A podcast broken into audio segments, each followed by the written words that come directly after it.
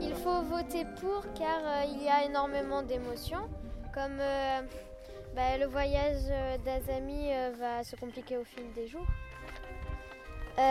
Il y a un peu d'humour, comme la grand-mère d'Azami, elle pense qu'un dieu habite dans l'ordinateur portable d'Azami. Il y a beaucoup de suspense car on ne sait pas si Azami va rentrer chez elle au Japon. Il y a un peu euh, d'amour, mais euh, le garçon qui aime Azami fait juste semblant de, fait semblant de l'aimer, juste pour sortir avec elle pour le fun. Oh, le méchant. Argument pour. Nous trouvons que les personnages sont attachants, en particulier Nayoko, qui tient beaucoup à Azami.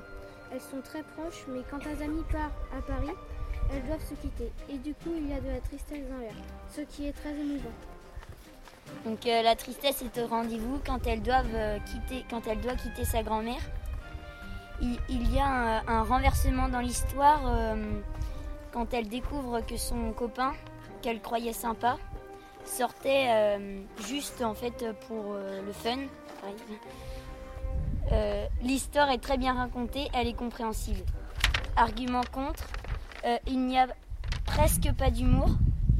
Euh, parfois, les personnages ont, ont un vocabulaire trop soutenu. Euh, leurs langues s'entretouchèrent tendrement.